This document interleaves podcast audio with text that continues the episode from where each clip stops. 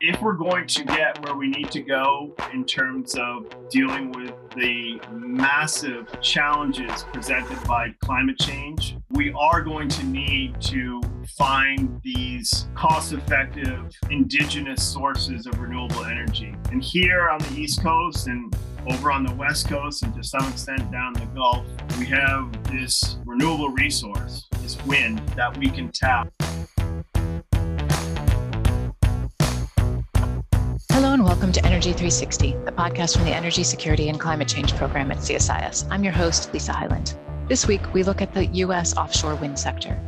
The U.S. Department of Interior will hold its first offshore wind energy lease sale off the Carolinas this Wednesday, May 11th.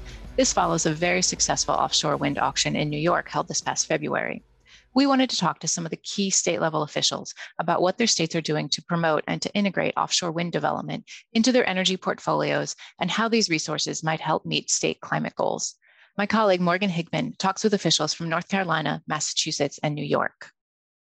Starting with North Carolina, Jennifer Mundt is the Assistant Secretary for Clean Energy Economic Development with the North Carolina Department of Commerce, where she leads the state's efforts to secure economic development and workforce priorities in the clean energy sector. Next, Bruce Carlisle is the Managing Director for Offshore Wind at the Massachusetts Clean Energy Center, where he leads efforts to advance the successful and responsible development of offshore wind in Massachusetts. And finally, George Sassine is the Vice President for Large Scale Renewables at the New York State Energy Research and Development Authority, or NYSERDA, where he works to advance both land based renewable energy and offshore wind resources in New York. Here's Morgan to lead the discussion with these three key officials. Thank you so much for joining us. North Carolina is shaping up to be a dark horse among states in the race to promote emissions reduction and clean energy. Could you walk us through your state's goals related to climate and energy and your role in helping achieve them? Sure. Thanks, Morgan. It's great to be here. So, first of all, we have goals for carbon emissions reductions that were just enacted last October through bipartisan energy legislation called Energy Solutions for North Carolina, House Bill 951. And for the first time in North Carolina, we now have carbon emissions reductions targets. By 2030, in the power sector, we are on track to reduce carbon emissions by 70%. And then by 2050, we're going to strive to achieve carbon neutrality. And so uh, Governor Cooper has tasked uh, Duke Energy to work with the Utilities Commission in adopting a carbon reduction plan that will help us achieve those goals. That's really exciting to hear, especially in advancing bipartisan support for clean energy and, and climate action. On May 11th, your state has a leasing auction for an area called Wilmington East. This area is about 17 miles off the coast, so it's in federal waters. But the auction itself, though it's overseen by the Bureau of Ocean Energy Management, uh, I imagine your state has also played a significant role in kind of identifying those sites and getting them ready for the lease. What goes into that sort of effort? So I could talk about the effort that went into the identification of the Wilmington East wind energy area for probably hours, but I recognize that we don't have that time at our disposal here. So I'll try to synthesize it as much as possible. I would note that the work that the state did with BOEM to identify that wind energy area specifically began in the early 2010s. And through the work that's conducted by what's known as the BOEM Renewable Energy Task Forces, which are stood up by the federal agency and are made up of representatives from state agencies covering all manner of natural resource uh, responsibilities, local government officials, tribal representatives, and federal agencies. And so, over the course of several years, BOEM went through its process of deconfliction, whereby it winnowed down what had been originally much larger areas for consideration and based on potential conflicts with military, shipping, Coast Guard safety, natural and marine resources, fisheries, tourism, viewshed, and all manner of other considerations. BOEM went from a large area to the area that will be up for auction on May 11th, as you described. So, for this lease, we have, I think, 16 qualified bidders participating in the auction. How important is it to have things like incentives and power purchase agreements and other kinds of financial mechanisms to make these lease really attractive and this auction really competitive. I think what's really important here is the interest that's generated and that's evidenced by these 16 qualified bidders who have, you know, put themselves forward with their interest in this auction. We don't have procurement policies in place like our neighbors to the north do, namely in the Northeast. However, I think that our policy environment very much supports a competitive leasing strategy and an approach by the bidders and ultimately the lease winners in developing and investing in North Carolina. For instance, the bill that I just described, our new legislation directing us towards carbon neutrality by mid century. And then, in addition, we have Executive Order 218 that Governor Cooper signed last year that sets for the first time for North Carolina development goals for offshore wind off of our coast he has directed us to work towards 2.8 gigawatts of offshore wind development by 2030 and 8 gigawatts by 2040. And so, recognizing and sending that signal to industry, we believe that we are setting the stage for their interest, which we have seen with their decisions to qualify for this auction, and working with them to identify what our values are for investing and developing this industry in this sector. Yes, I'd like to get into that more in a moment. There's an urgent timeline for awarding this lease for Wilmington East because former President Donald Trump issued a 10 year moratorium on offshore developments from North Carolina all the way down to Florida. And that moratorium takes effect in July, July 1. Could you talk a little bit about how that has maybe expedited the timeline or affected your ideas about future development for offshore wind? Absolutely. And I appreciate you bringing that up, Morgan, because it gives me an opportunity to thank BOEM once again in a very public forum. And I appreciate this opportunity for really working in lockstep with us to advance this lease process in the way that the agency has when we were made aware of the moratorium and the extent to which it applied, including renewable energy development, we began discussions with BOEM to try to determine what amount of time it would take for us to go from where we were with just an identified wind energy area to take it through the process to get to the lease auction in advance of the moratorium kicking in on July 1st. So I would say absolutely we've had a positive and collaborative relationship with our partners at BOEM. We would not be where we are going into this lease auction on May 11th if it weren't for their tenacity and work towards getting us to the point where we can go to this auction with full and clear information about the wind energy area.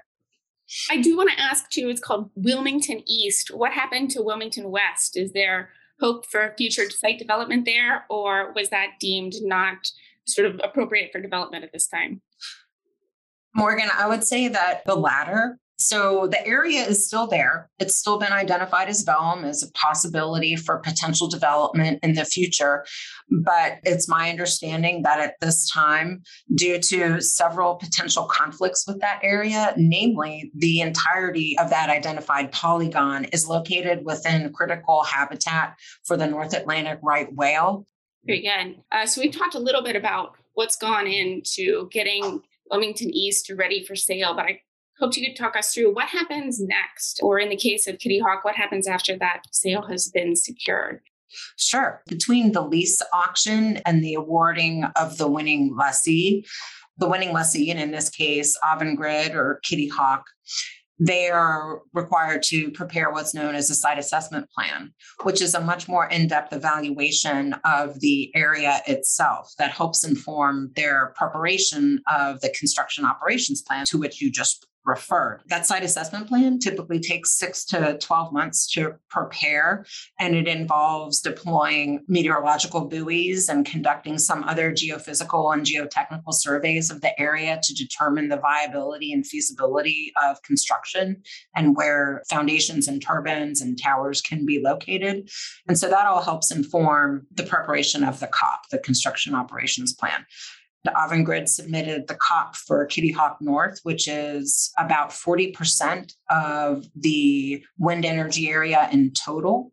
to BOEM last year, and it's my understanding it was received, and BOEM considered it, deemed it complete so that they can work on now the preparation of the draft environmental impact statement. The draft EIS is a requirement under the National Environmental Policy Act, which requires federal agencies to conduct a thorough and comprehensive environmental review of any actions that it undertakes. And in this case, BOEM is the lead agency, and they are preparing the DEIS for this project.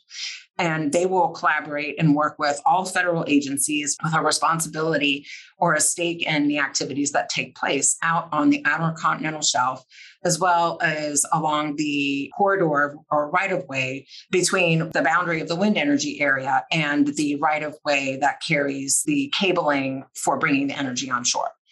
And so that includes agencies like the Environmental Protection Agency, the Army Corps of Engineers, U.S. Fish and Wildlife Service, the National Marine Fisheries Service, and the analogs in the adjacent states. And so our departments of environmental quality, natural and cultural resources, our Department of Administration through their state property office, everybody will be involved, as well as the analogous entities in the state of Virginia. And so everybody provides input and review of the draft EIS, which I understand will be prepared and ready for review and public comment sometime this fall. And after receipt of public comment, BOEM will issue its final EIS and hopefully a decision on whether or not to approve the project based on its findings in the EIS. It's a terrific overview and a lot of stakeholders involved in that process, it sounds Absolutely. Like. You noted Virginia, and I wanted to ask my understanding is that Virginia is involved because the energy developed from Kitty Hawk will be going to Virginia and not North Carolina. Is that right? Maybe. Maybe. We're not entirely sure just yet. It's my understanding that for the Kitty Hawk North, like I said, that first initial 40% portion of the wind energy area in the COP that was submitted by the company, the proposed right of way for the cabling and the onshoring would go to Virginia. However, it's my understanding that there's not a power purchase agreement in place just yet. And that first tranche is still before their state's utilities commission, the Virginia State Corporation. And so I think it's still to be determined where exactly those electrons will be directed. And so these are the kind of issues that aren't really ironed out until after the sale of the lease. Is that correct? Absolutely. You mentioned that there was a construction and operation plan submitted for the first 40% of Kitty Hawk. What about the remaining 60%? Morgan, I'm really glad you asked. So, my understanding is that Avangrid is in the final stages of completing the construction and operations plan for that remaining 60% of the Kitty Hawk wind energy area. And from preliminary conversations, it's my understanding that there is a potential that Avangrid will look to locate the onshoring of that remainder of the project in North Carolina. The exact location is still TBD. The COP has not yet been released publicly, but from my understanding is that there are several locations in North Carolina that are under consideration. I would also just note that you know, just because the electrons might go to Virginia, just based on the general proximity of Virginia and North Carolina and the workforce that traverses across state lines, the opportunity to serve North Carolina extends beyond just the electricity and the power generation. We're able to provide jobs and investment opportunities and training and infrastructure improvements. That's terrific to hear. I want to talk a little bit about those economic opportunities in offshore wind that you were alluding to. In 2021, Governor Cooper announced the formation of NC Towers, the North Carolina Task for Offshore Wind Economic Resource Strategies. Could you talk to me a little bit about what this group is doing to support economic opportunity and workforce opportunity? Absolutely, Morgan. So, NC Towers, as we like to call it, the North Carolina Task Force for Offshore Wind Economic Resource Strategies, was stood up by Governor Cooper and his executive order last June. We held our first meeting of this 30 plus member task force in February, where we provided the members with some level setting and understanding about where North Carolina is with offshore wind sector as it pertains to business development, supply chain.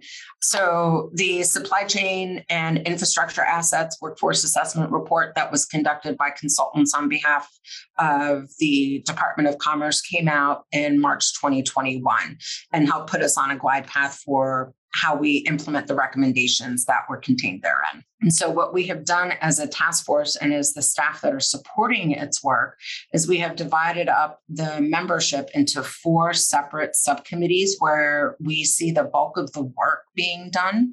There's a subcommittee that is working specifically on supply chain and business development opportunities in the state. There's a, another subcommittee that is working on workforce development and training needs, identifying what the skill sets are for this new burgeoning sector in North Carolina and identifying where that training can be done and provided to individuals who are looking to transition or pivot into offshore wind. We also have a subcommittee that is focused on infrastructure, environmental justice, and inclusion. And then we have a fourth subcommittee that is focused on messaging and outreach, such that we can provide data driven research info- and other information to communities and interested stakeholders. We'll be submitting our first annual report sometime next month that articulates the work that we've done to date and then forecasts some of the work that we'll be doing going forward over the next calendar year, over the next year. And we'll do the same going forward on an annual basis.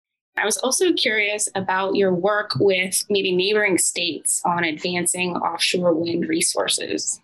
We recognize that this industry is enormous, it's huge, and the opportunity is vast.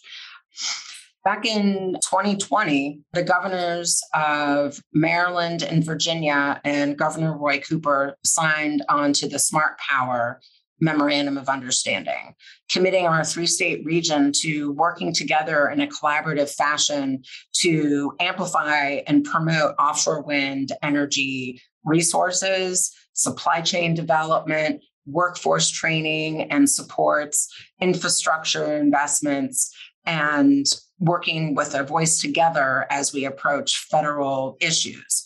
The resulting partnership has been extremely successful thus far. For the first year of the Smart Power Partnership, North Carolina chaired the partnership, which is made up of a team of leaders from across our respective agencies and the executive branch in all three states, as well as staff within those agencies to provide technical expertise and, and subject matter knowledge to the work that we do. And we've been working with them to develop a work plan for this year of items that are tangible to develop tasks that we can achieve with a large degree of success over this year. Well, this has been a terrific overview of North Carolina's progress in advancing offshore wind. And I just wondered if you could give us a couple reflections on what you think the future of this resource will be for your state and your region. Thank you, Morgan. I appreciate that. Here in North Carolina, we see offshore wind energy development in the sector is a win win. You know, there's an estimated 85,000 good paying jobs that are anticipated to support this sector and over $100 billion worth of capital investments that are going to come with it in the next 10 to 12 years. We think that North Carolina is uniquely positioned to attract a significant share of that investment and not just at the coast, but throughout the state. You know, we're entering this market at just the right time. We get to benefit from the best practices and the lessons learned from our neighbors in the Northeast and apply those so that we can develop offshore wind efficiently and feasibly and affordable for our ratepayers. Uh, well, thank you so much for joining us, Jennifer. We really appreciate learning about North Carolina. And now we're going to turn to some of those Northeast neighbors you talked about to learn from their lessons and best practices. Thank you so much for joining us, Bruce. Governor Baker has described offshore wind as the centerpiece of Massachusetts' climate goals and efforts to achieve net zero emissions in 2050. Massachusetts was the first state to establish an offshore wind goal, and your state has been working with BOEM to promote offshore wind since about 2009. Could you tell us about the evolution of Massachusetts' offshore wind industry and its current goals and projects? Sure. Yeah. And thank you very much for the opportunity. Yeah, it's been uh, over a decade since Massachusetts, you know, started in earnest with the U.S. Bureau of Ocean Energy Management on a federal state for partnership for offshore wind uh, leasing on the outer continental shelf. We could rewind a little bit further before that and, and talk about our experience with uh, Cape Wind, which was a a failed offshore wind project in, in Nantucket Sound, but we learned a lot of lessons uh, from Cape Wind. And I think obviously uh, our interest in exploring cost effective, renewable, sustainable, clean energy was um, really front of Massachusetts, you know, mind as we were engaging with Cape Wind. And, you know, that project itself uh, had some limitations in terms of the whole siting process and how it sort of came to be. And it also had fairly serious limitations in terms of its uh, its pricing structure and, and financing, and, and ultimately that's sort of led to its demise. Yeah, and from the ashes of Cape Wind was born sort of a new federal leasing process, and and that's um, you know dates back to the Energy Policy Act of really 2005 to develop the renewable energy leasing process that we use currently. It's a more robust and healthy and uh, very engaged process uh, where BOEM uses these intergovernmental task forces to really explore all sorts of issues associated with the planning, the siting, the leasing, and ultimately the construction and operation of offshore wind. So in Massachusetts, we have very ambitious climate goals. We are um, net zero by 2050 and have a uh, decarbonization roadmap, which explores the sort of pathways and scenarios for us to get there. And all the all the different pathways, it was clear that offshore wind represents the most cost effective pathway to sort of bulk generation of clean renewable energy. And we are looking at something on the order of 15 to 20 gigawatts of offshore wind for Massachusetts and, and more for, for the region. And I think, you know, that's the long term view. But I also think we rewind a little bit back to 2016 when the legislature passed and the governor signed the first state legislation focused on the commercial leasing, which ultimately led in 2017 to the awarding of the Vineyard Wind 1 project, will be the nation's first commercial scale offshore wind project in the United States states. And the way it works in Massachusetts is so we have that codified into law. So essentially, the, the, the, state has said to the utilities or, or the electric distribution companies that you shall seek these different chunks of clean, renewable offshore wind generation for long term power purchase agreement contracts. And the state Department of Energy Resources with an, independent evaluator uh, work with the utilities on the process. But we've now been through this three times. Vineyard Wind won 800 megawatts. Mayflower won the, the second procurement for 800 megawatts. And our third procurement was recently announced for 1600 megawatts, 1200 to Avangrid for uh, Commonwealth Wind, and another 400 to Mayflower, uh, bringing their project to, to 1200.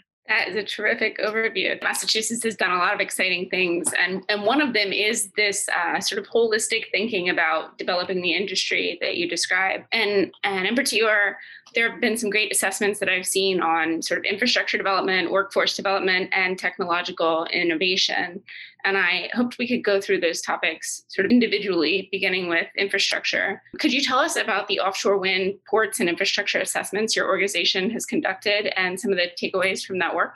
Yeah, I think this is uh, sort of, you know, the areas that you just, you know, sort of covered all kind of roll up into a, a general theme here, which is Mass CEC works directly with the industry and other stakeholders to advance the responsible development of offshore wind. We want to reduce risk, we want to increase market confidence, and we want to, in addition to obviously all the clean energy benefits, Mass CEC, we're a quasi state agency, we are really focused in on the uh, economic and workforce opportunities presented by clean energy which are very, very significant. But we really want to, as we are supporting industry, as we are making investments, really take an informed approach. So you'll often see us sort of doing this assessment, study, decision making investment iterate and then you know go back and, and do it again if we need to or, or add where we need to and so the ports and infrastructure assessment is really representative of that you know united states is a global leader in onshore wind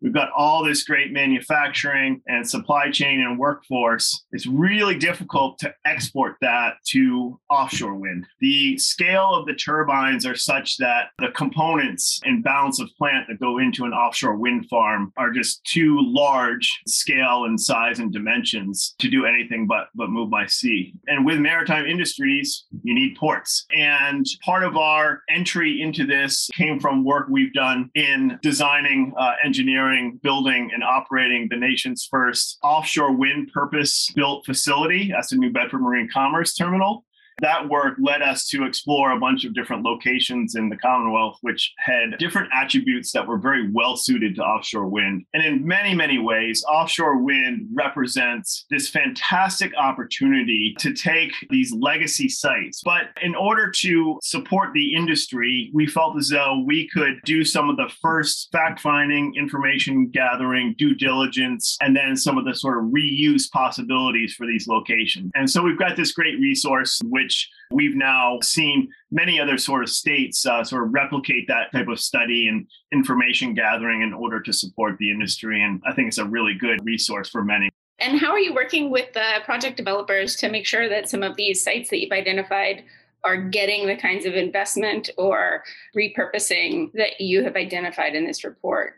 Yeah, I think there's different models and approaches to sort of leveraging the private sector economic development sort of apparatus that the, you know, global offshore wind industry brings to the US, uh, you know, as it largely moves from its 20-year basis in Europe and starts to take hold in the US and Asia and, and other markets. You know, there's there's a lot we can learn there. States have used approaches where they've really heavily leveraged uh, what we call sort of local content commitments in their energy procurements in Massachusetts, we've taken a, a, bit of a different approach. We've still leveraged lots of direct economic and workforce and other benefits, multi million dollars of investments from developers in their bids for these long term contracts. But we're also very focused in on, on cost controls and cost containment and very cognizant of the fact that these are long term contracts and they do need to be approved by our Department of Public Utilities, which needs to balance sort of a fair return with consumer interests. And that's overseen by our attorney general's office. So there are a lot of uh, sort of oversight reasons why you know we're trying to do this balancing act between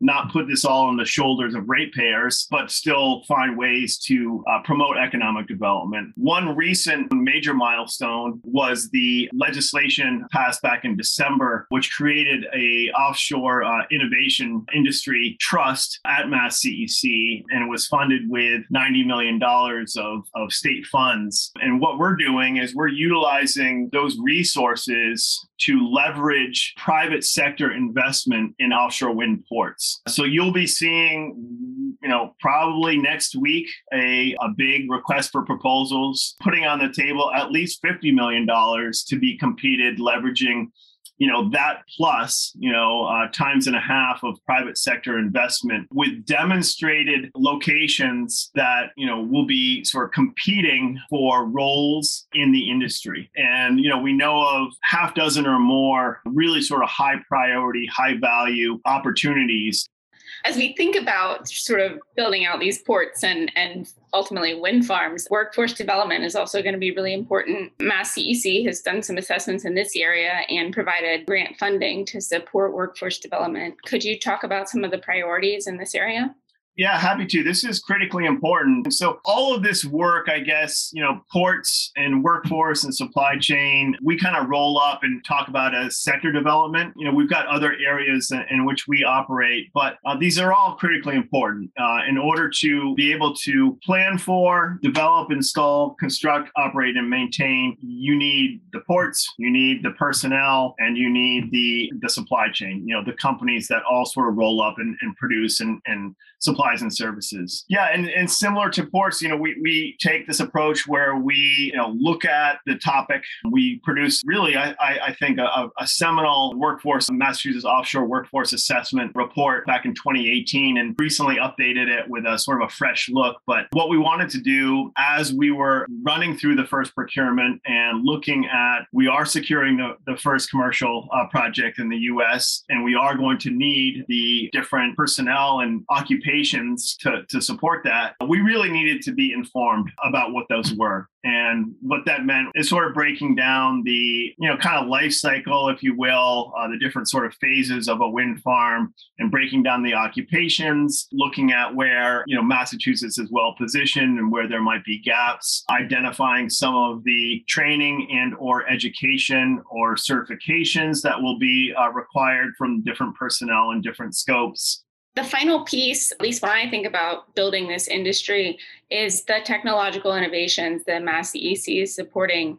I wondered if you could talk a little bit about the work there this is um, an area that's you know been a, a, focus for Mass CEC really since our inception. Not so much offshore wind and innovation, but really the clean energy technology development and opportunities. We do a lot of work with early stage and, and mid stage companies in the clean energy space, sort of supporting through many different sort of programs and pathways. Just what you're talking about, innovation like I said, we're importing this approach and technology or industry, if you will, largely from Europe, where they, over the last two decades, they've gone through the, you know, the bumps and, and the, the learnings and have done so well in reducing the cost of offshore wind. And so we're entering in on that sort of price curve at a place where no one really expected the US to. You know, if you, I went back to Cape Wind, if you look at those, you know, sort of contract prices versus, you know, the Vineyard Mayflower and, and what was just announced, you know, they're night and day. They're, they're, they're very, very different. And that's really the product of the maturation of the industry in Europe. So we are going to be onboarding uh, this very mature industry. But as, you know, we do very well in the US and we Massachusetts, we are going to find new ways and new approaches to make the offshore wind industry in the US even more efficient and even more innovative and even more safe for the nation.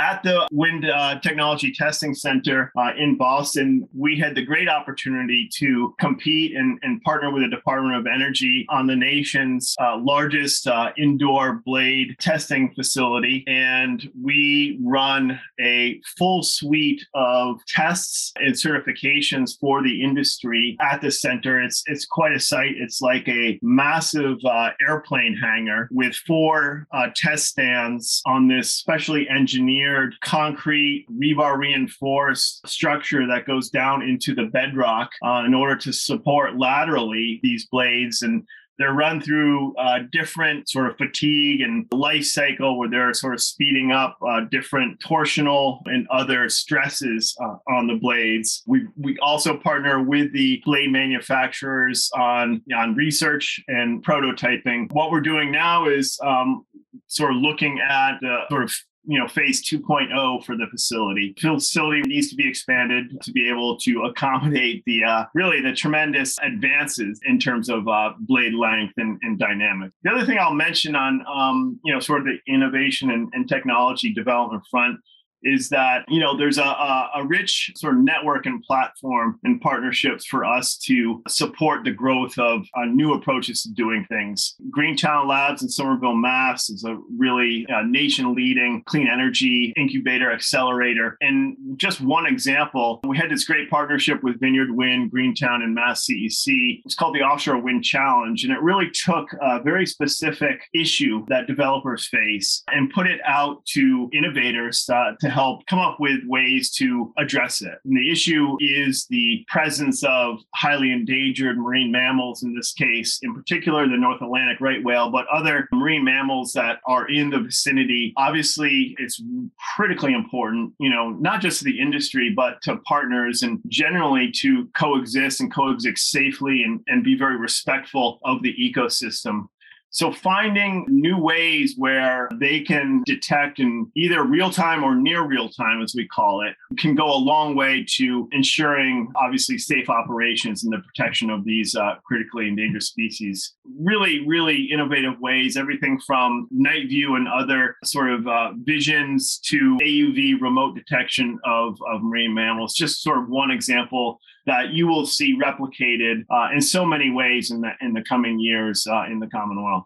The last thing I wanted to ask you about is as Massachusetts continues to lead in offshore wind sort of development and innovation. How are you working with other states to sort of advance your own goals and also share your successes and kind of lessons learned? Yeah, we have the opportunity to uh, work with other states in a lot of different ways. We do this sort of naturally through just you know years of, of sort of shared goals and, and principles and building of partnerships. But there's also sort of specific examples where there's some forums and opportunities where there's more structure for for that engagement. So one example, you know, might be the Gulf of Maine, where uh, again with our colleagues at the U.S uh, Bureau of Ocean Energy Management. We're sort of commencing the, the planning process for commercial leasing.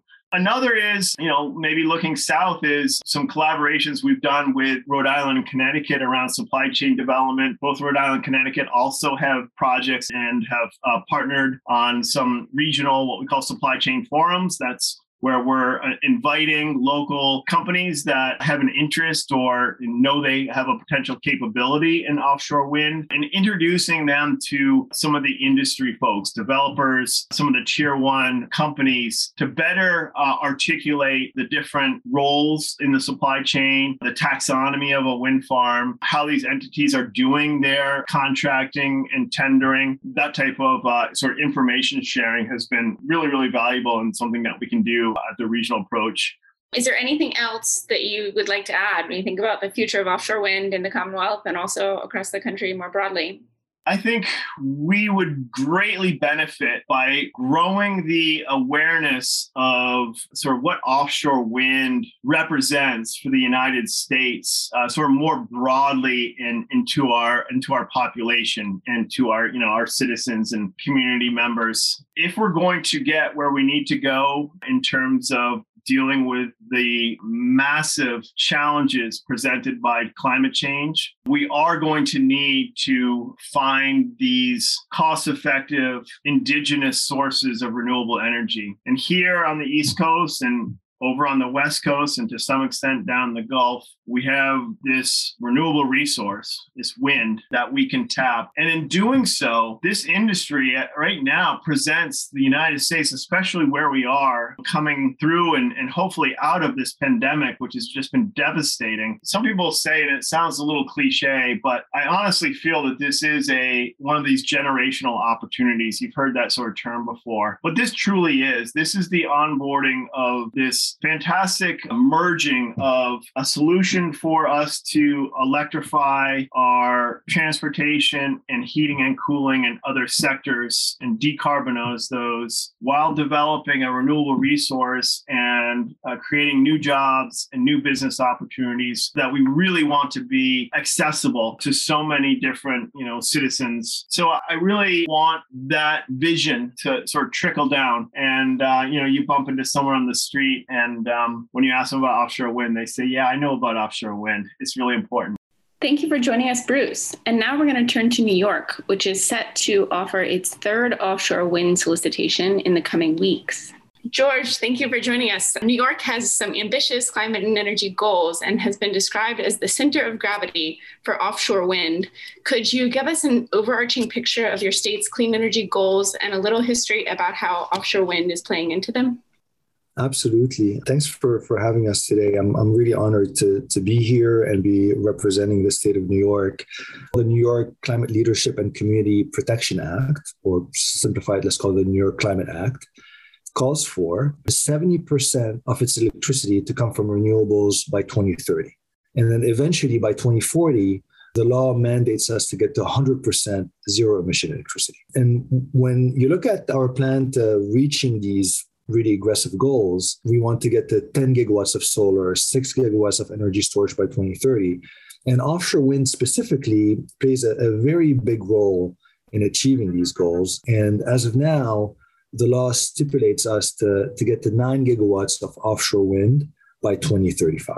So, a really ambitious goal for New York, and offshore wind is really going to be really critical in, in reaching these goals. And part of the reason is that the majority of uh, the demand for electricity in the state of New York is coming from New York City. And one of the easiest ways to get you know renewable energy to feed New York City now, I also want to level set and talk about a little bit of uh, where are we with developing the offshore wind market in the US. As of now, we have about nine projects that are being developed at around 4.3 gigawatts. And this is about half of our goals to get to 2035. And there's much more to come with the upcoming offshore wind solicitation that New York is planning. Very good. I want to get to those solicitations here in a moment, but first I want to talk about the recent lease sale in New York. On February 25th of this year, BOEM completed the New York Bight lease sale, which was the country's biggest offshore wind auction to date, gathering a total of almost $4.5 billion. So will go to the US Treasury. The lease agreements for the New York Bight included some novel stipulations. Could you tell us about those and how they came to be? Absolutely. So I think at the core of what BOEM uh, is doing here is advancing stakeholder engagement as being a core part of building this industry and doing it early and on a regular basis.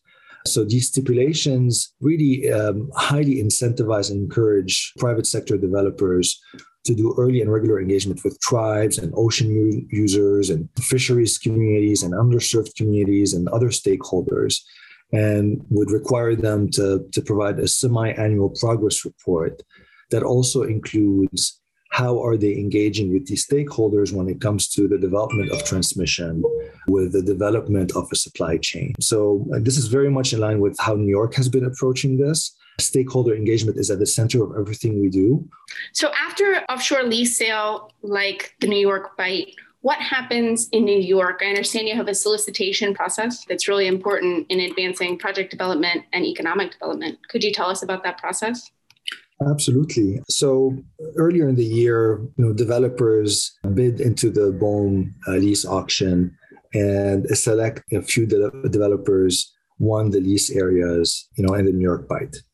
What comes next is the state of New York through NYSERDA launches an RFP, a solicitation, over the next you know few weeks or, and few months, where we solicit bids from these developers. And so what we would get from them are bids to develop offshore wind projects in the New York Bight that would serve the New York market, as well as investment plans to build the supply chain for offshore wind in New York.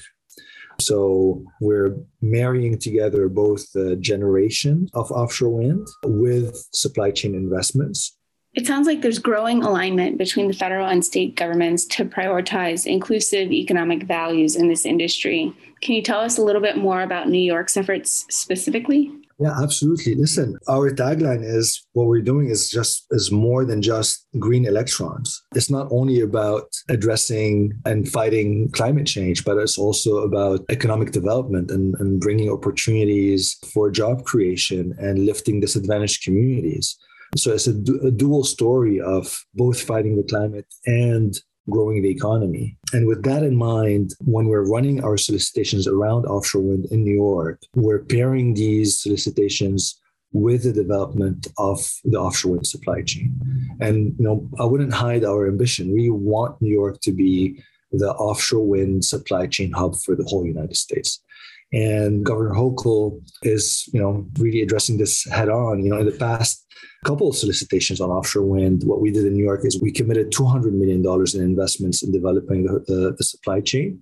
And in our upcoming solicitation in the next few weeks and, and few months, Governor Hochul announced $500 million that are going to be invested in the development of the supply chain here in New York.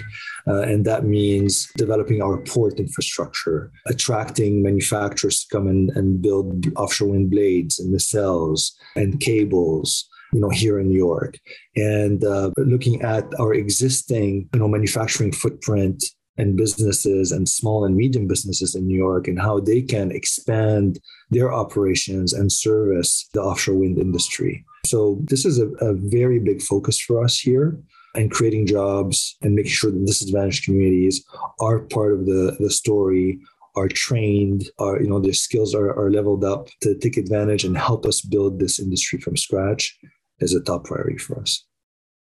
You've talked about wanting to be an industry leader and a hub for US supply chains for offshore wind. What are some of the competitive advantages that New York has and is sort of leveraging to support this leadership? A few things is we have um, not only the highest target for offshore wind, but it's codified into law. Like we have to do it. It's not just a target or a policy ambition. We it's a law and we have to do it. And I think this is one of the unique components of what we have here in New York.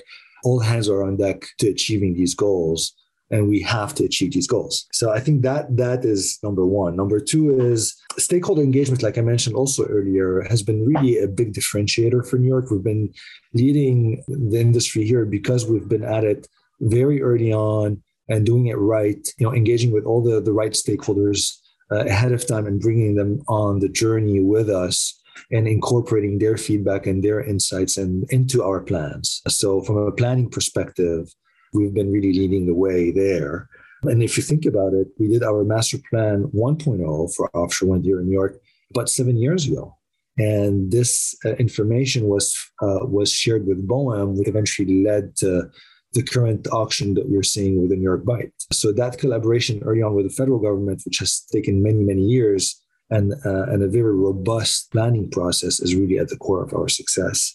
The other, I think, value proposition is that we're putting real money behind, you know, our, our ambition. So supply chain is a, is a big component of this. And we already committed $200 million previously, and now another $500 million to support and invest in building the supply chain. So uh, we're doing everything we can to do this, and we're doing this in partnership with the private sector and other stakeholders. So I'll give you an example. Right now, as we're about to launch our upcoming New York 3 offshore wind station, you know, we have an RFI on the street that seeks uh, feedback consistently from all participants in the market on how we're thinking of evolving our solicitation and incorporating their feedback as we structure these. So we couldn't do it without the private sector, and they're they're uh, key partners with us. We want them to be successful. We want to build a at the end of the day a an offshore wind industry that's affordable for citizens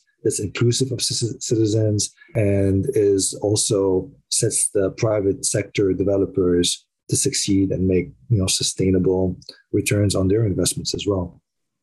Very good. Transmission is an important topic for facilitating renewable energy sort of broadly, but could you tell us a little bit more about the unique considerations for developing transmission to support offshore wind? So, building the offshore wind transmission grid is a, a big priority for us. And we're doing a couple of things to make progress on this front. Number one, we're doing uh, a lot of studies as we speak to better understand our menu of options on how we can build that offshore wind grid and link it to the onshore grid in parallel to this, uh, we're not wanting to wait for the results of these studies. So we're uh, we're adopting a very practical approach in our upcoming solicitation and requiring offshore wind developers to make sure that their offshore wind sites are going to be meshed ready, meaning that in the future we would keep the option of connecting these different offshore wind projects into a regional meshed grid. So as we do this, we're including in the upcoming uh, New York 3 solicitation is that we're mandating the design of HVDC projects uh, in order to really uh, focus on, you know, constrained areas in New York, uh, especially in the New York Harbor, where we want to get as many cable as we can with the minimum amount of dis- disturbance possible to the area. So this is why we're mandating the use of HVDC designs to ensure that that is the case to give you like a short answer when it comes to transmission, it's all about planning and really uh, being very thoughtful and responsible in how we what our next steps are and practical uh, also to make progress as we wait for the results of, of all these studies that are ongoing as we speak. That's really interesting. I can understand the benefit of trying to minimize the number of cables in the right of way. Talk to me a little bit about the benefits of that meshed design that you've talked about.